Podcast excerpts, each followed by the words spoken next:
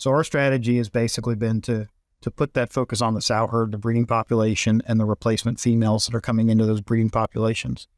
and using that surveillance to basically target uh, what are the main circulating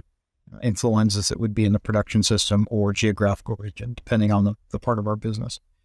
And historically, we have gone back and forth between commercial vaccines and autogenous vaccines to achieve that. In some locations, we would use a combination of both, depending on what's circulating,